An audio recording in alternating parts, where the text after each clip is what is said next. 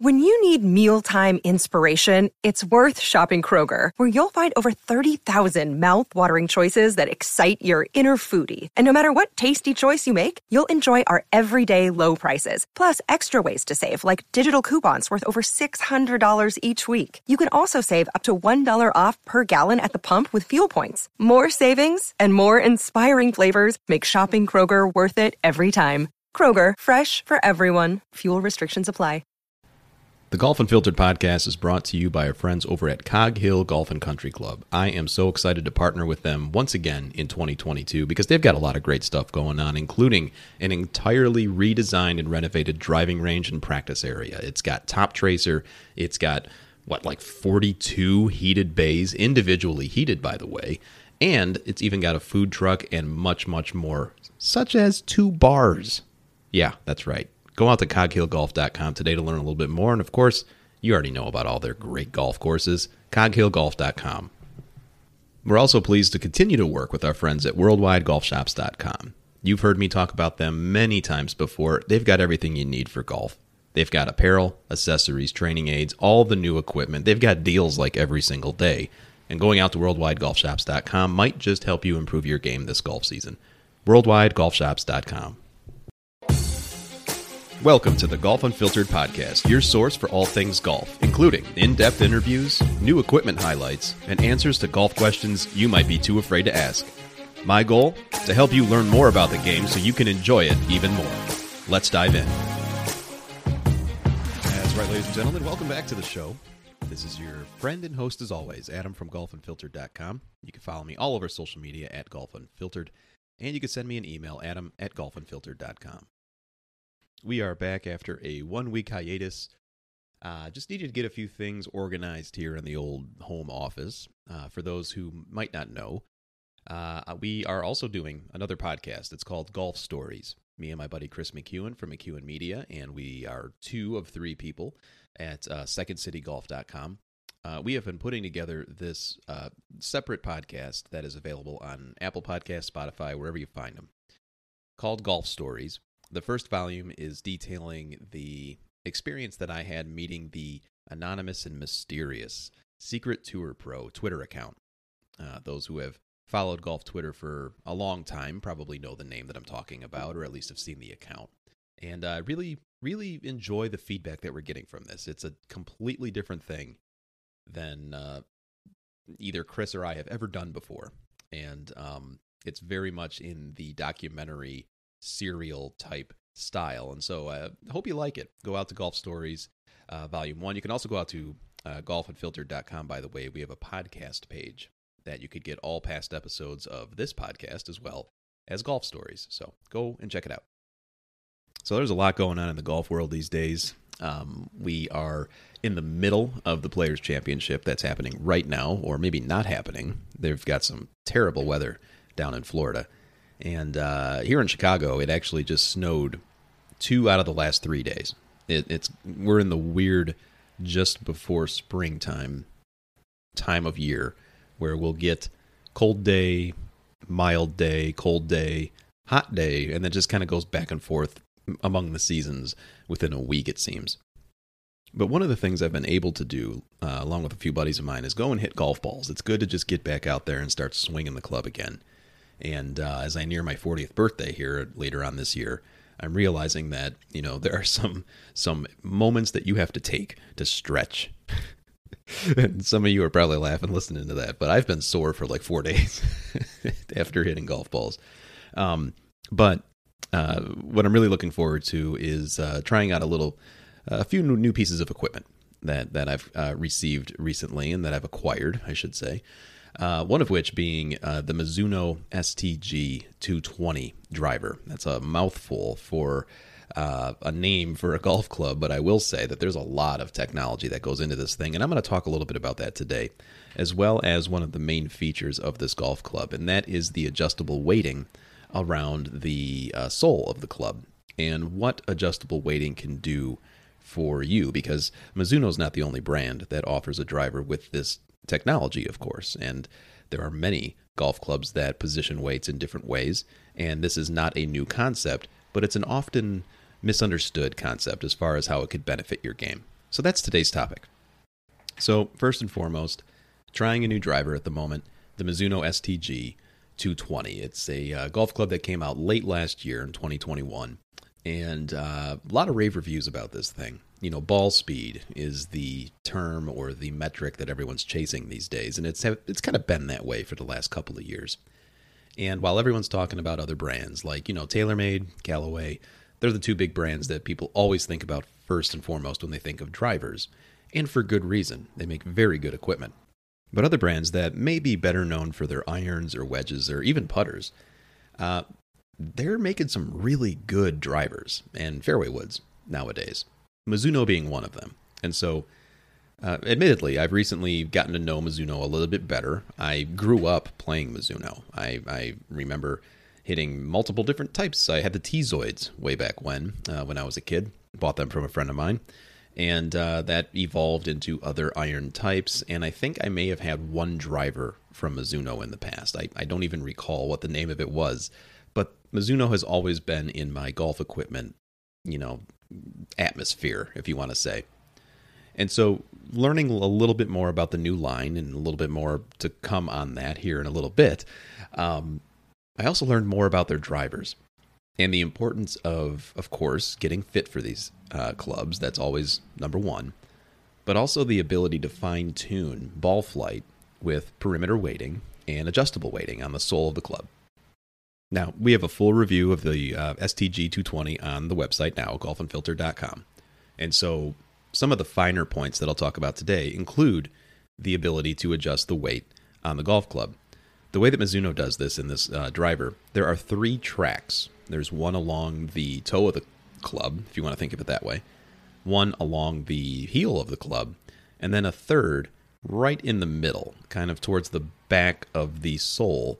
Uh, and that is a weight port that is really going to help with launch if you put weights there. Now, the golf club comes equipped with two movable weights. The way that I received it right out of the box was one weight on that toe track, another on the heel track if you've used golf clubs like this in the past, because Mizuno's not the only brand that has done something like this, you probably already recognize that by moving that weight along either of those two tracks, you can influence a fade or draw bias. That's a really important thing to uh, benefit from, or something that you could benefit from if you're a golfer like myself that battles one side of the fairway. I have a horrible hook when I'm not swinging the club the best way that I can.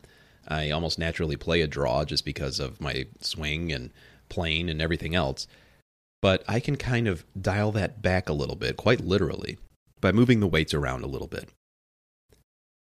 The great thing about these movable weights is that you can actually position them both on any of these tracks that I just mentioned.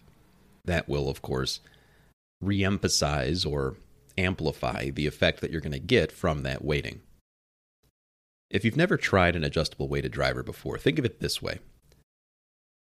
Wherever you put those weights in relation to the toe or the heel, that's going to, while you're swinging, add a little bit of delay to the club face opening or closing, depending on where you position those weights. For example, if you put more weight towards the toe on that top track, the club's going to take more time, whether it be just a few more milliseconds, to actually close. That's why it provides a fade bias. The golf face is going to remain open just for a millisecond longer, and that's going to impact your shot shape. In other words, if you battle a hook like me, maybe you straighten it out a little bit to a nice tight draw, or, depending on your swing plane, you might actually hit a fade for once. I don't see that very often off the tee. Now, of course, the opposite is also true if you move those weights down towards the bottom track, which would make it a more draw biased driver. The club is going to close a little bit faster. So if you have a tendency of leaving your golf face open, or the club face, what's a golf face? I have a golf face. Then this thing's going to shut down a little bit sooner. Again, just milliseconds here. And that ball is going to hopefully get some side spin so that you can move to the left if you're a right handed golfer. So what about that third track, that one that I mentioned that the STG 220 has, the one right in the middle of the club towards the back of the sole?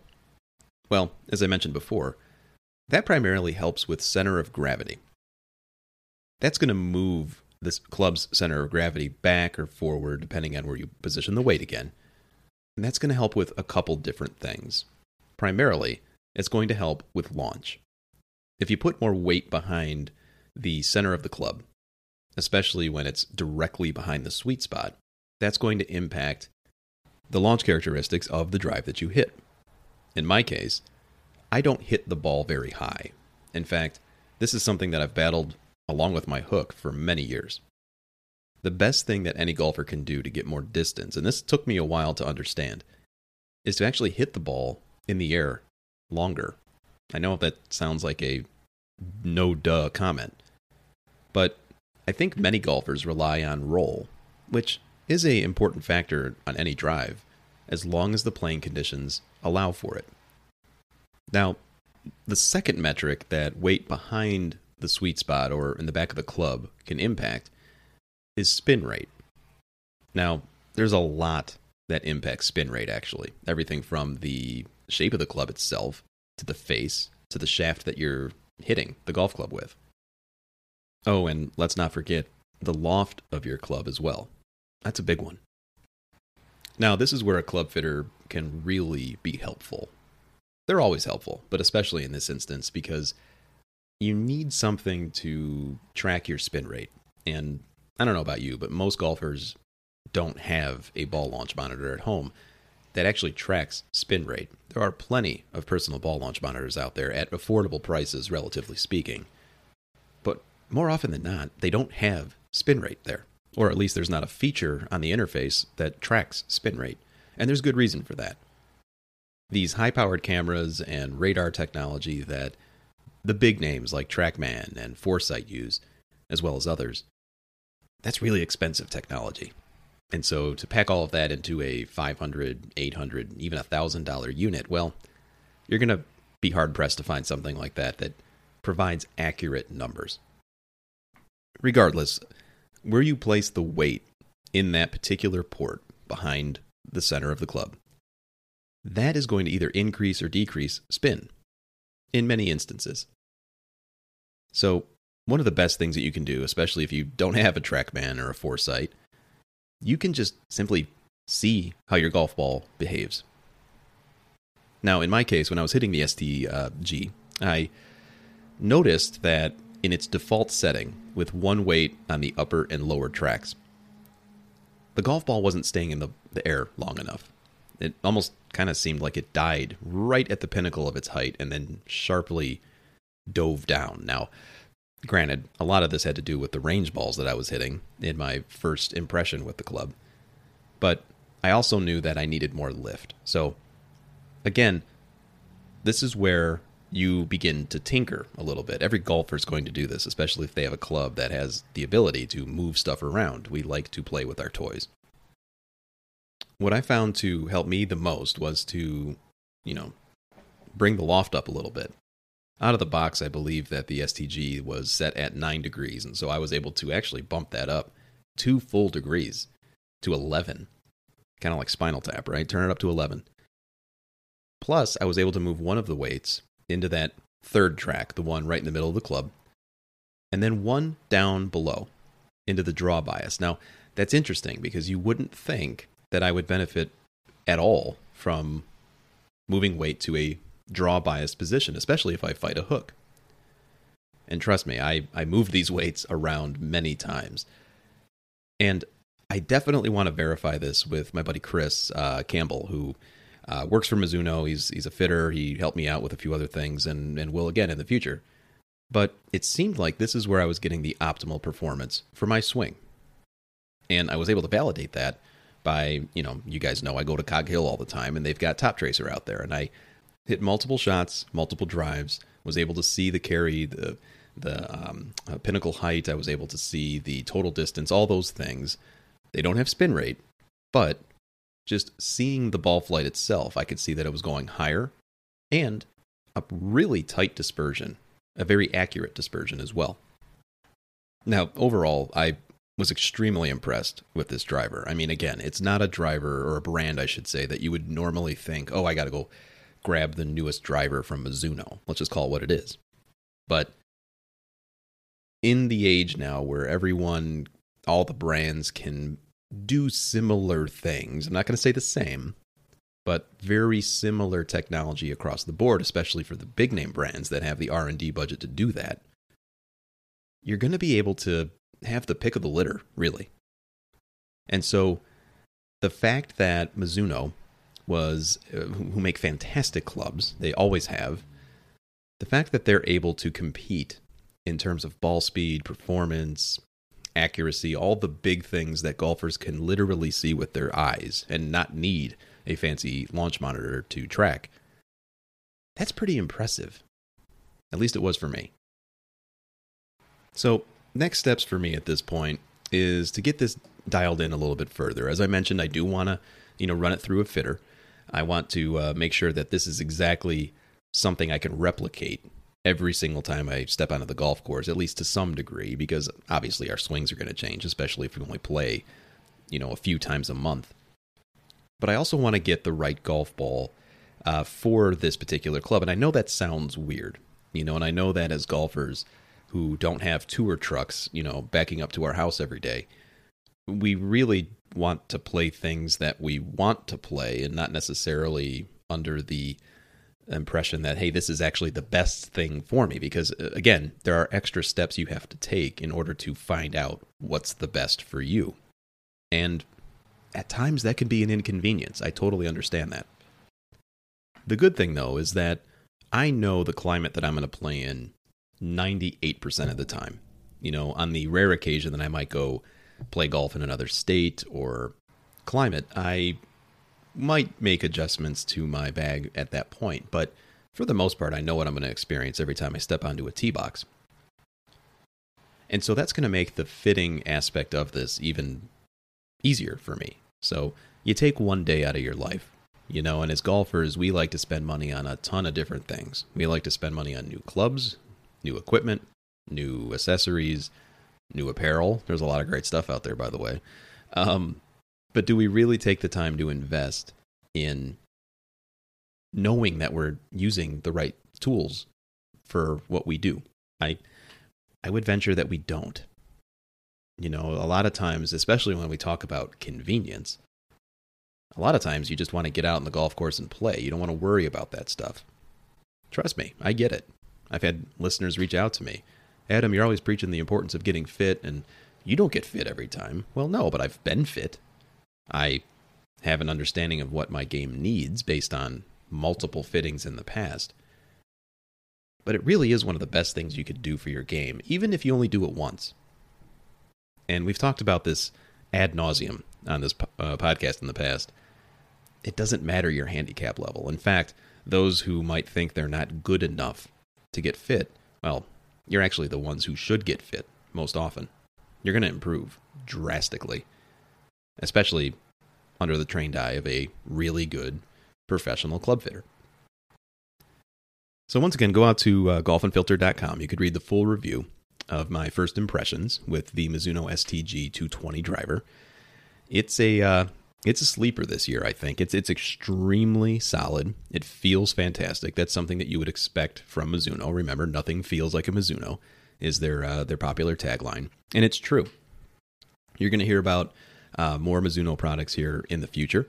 I'm going to be doing a little bit more work with that brand this year, and um, as soon as these these darn supply chain things uh, can get figured out, hopefully I'll have more clubs to talk to you about uh, from that brand. But at any rate, to put the equipment talk aside for just a little bit, uh, and back into the overall world of golf, we have uh, we've covered a lot of topics over the last couple of months and uh, especially in the pro game with you know all this talk about the uh, Super Golf League and which players from the PGA Tour are going to be going over there and not.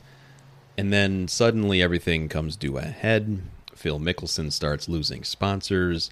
Uh, players all of a sudden who we thought might be jumping ship, you know, they come, oh no, I'm good. I'm good. PGA Tour all the way, baby.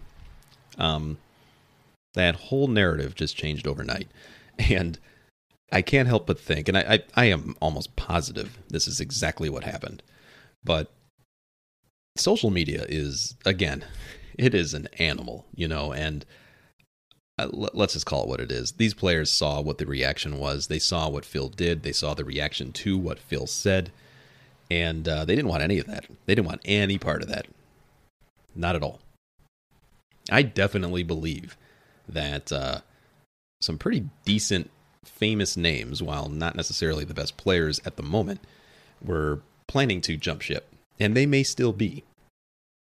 But I also think they're waiting for this to die down. Greg Norman, the commissioner or whatever the hell he is of the Super Golf League, uh, he's not backing away.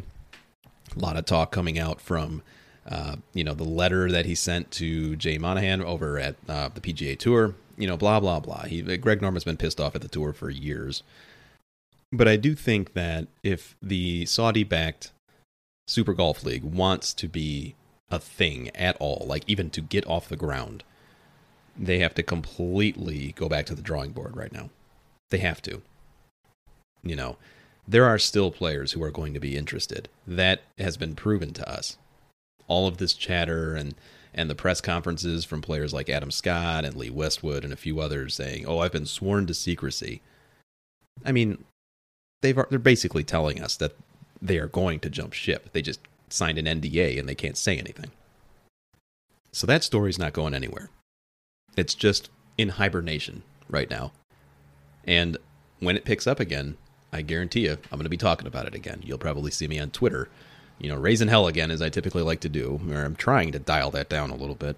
Um, but yeah, they're not going anywhere. Uh, Greg Norman seems to be extremely um, aggressive and passionate about this, probably ill informed a little bit.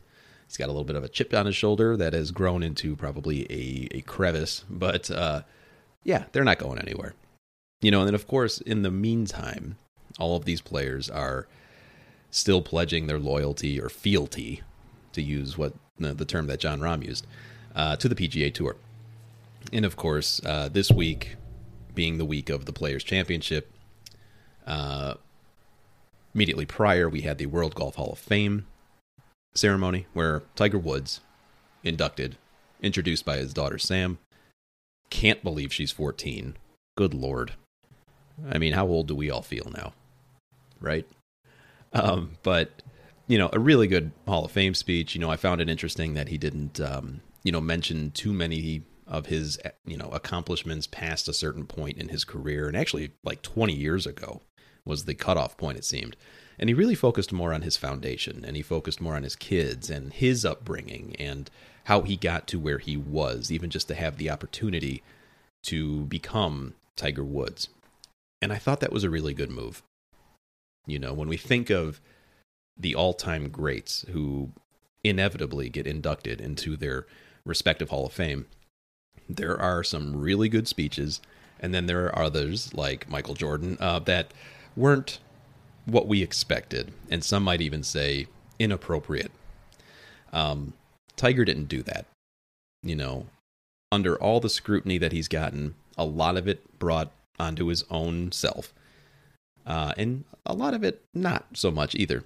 Um, he handled himself and he let himself be be vulnerable. He he broke down a little bit. He became emotional when he was talking about his parents and the sacrifices they made to, you know, take out a second mortgage to uh, allow him to chase a dream. And it is a story, you know, that we have heard before you know the the element of that is not new. Athletes greats whether it be golf or you know basketball baseball the olympics anything there's always this this support system behind them that make sacrifices to allow one individual to chase a dream. And for every tiger woods or michael jordan or wayne gretzky or, or you know pick your favorite all-time great here for every one of them, there's a million others, I don't know, that don't get anywhere close to that. But the same sacrifices are made.